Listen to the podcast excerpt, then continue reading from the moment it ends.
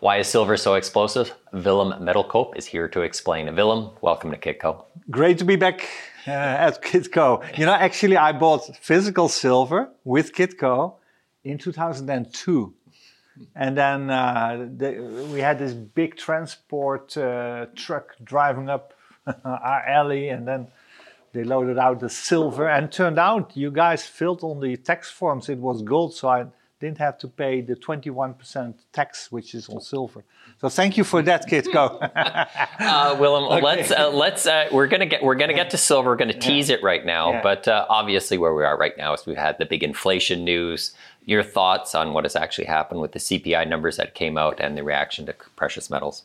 Well, um, we were always told that it was transitory and it's just a short blip. But when you have CPI over 6% in the US, and we all know, you know, the, the model has been changed. So if you use the 1980s model to calculate the official inflation, you'll end up with 13, 14%. Eh? You have this shadowstats.com, used, he still uses that old model. So I think many people understand it's not 6%, it's, it's way higher.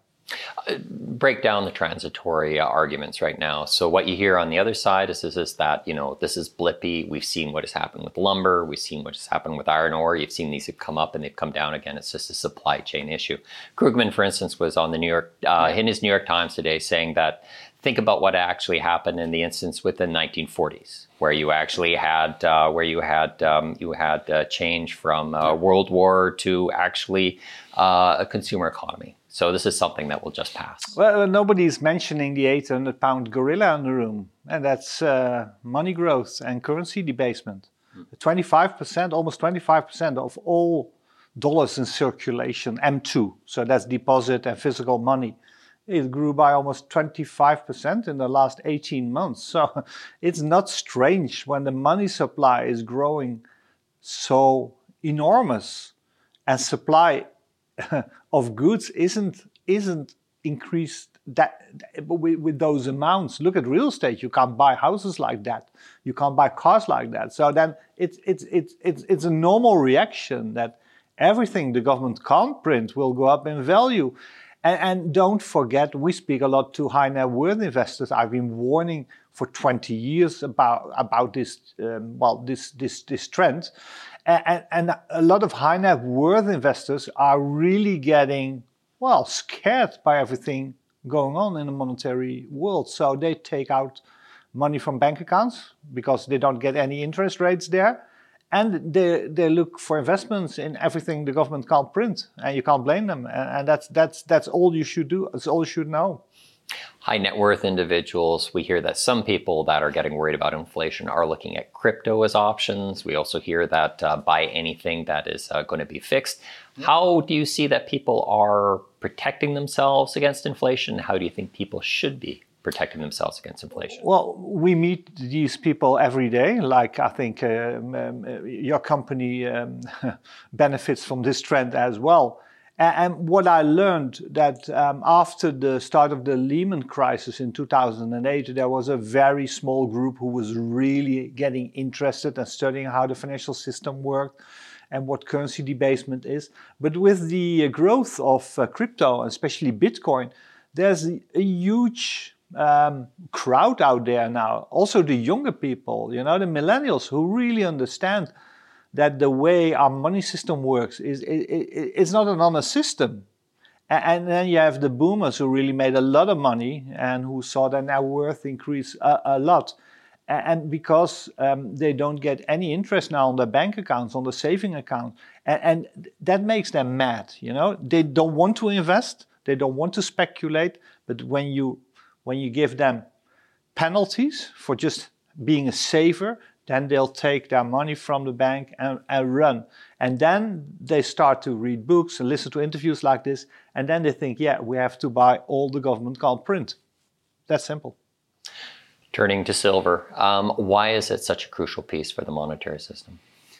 It's, cru- crucial in many respects. It's crucial for the monetary system because it's poor man's gold. So anything that happens with silver it hap- happens to gold. So if there would be shortages in silver, if the paper shorts would be overrun, you know, on the future markets, that would have huge repercussions because then gold is vulnerable as well. Uh, but there's also a physical, uh, the physical, the commodity part, because in every, each and every iPhone or smartphone or computer, a tiny bit of silver is being used. And, and it's such a small amount, and the value is not that high. So a lot of that is not um, um, um, well re- recycled. So we're losing silver. We're, we're, not losing gold. Uh, gold is that valuable. It will always be recycled. But you know we're wasting and we're losing silver. And if you study the supply and demand for silver, we've been in a production deficit for almost 50 years. President Johnson in 1960s said, "Let's stop building." Uh, minting coins, silver coins, because there will be a shortage uh, of silver. That's the reason why we stopped minting coins, silver coins.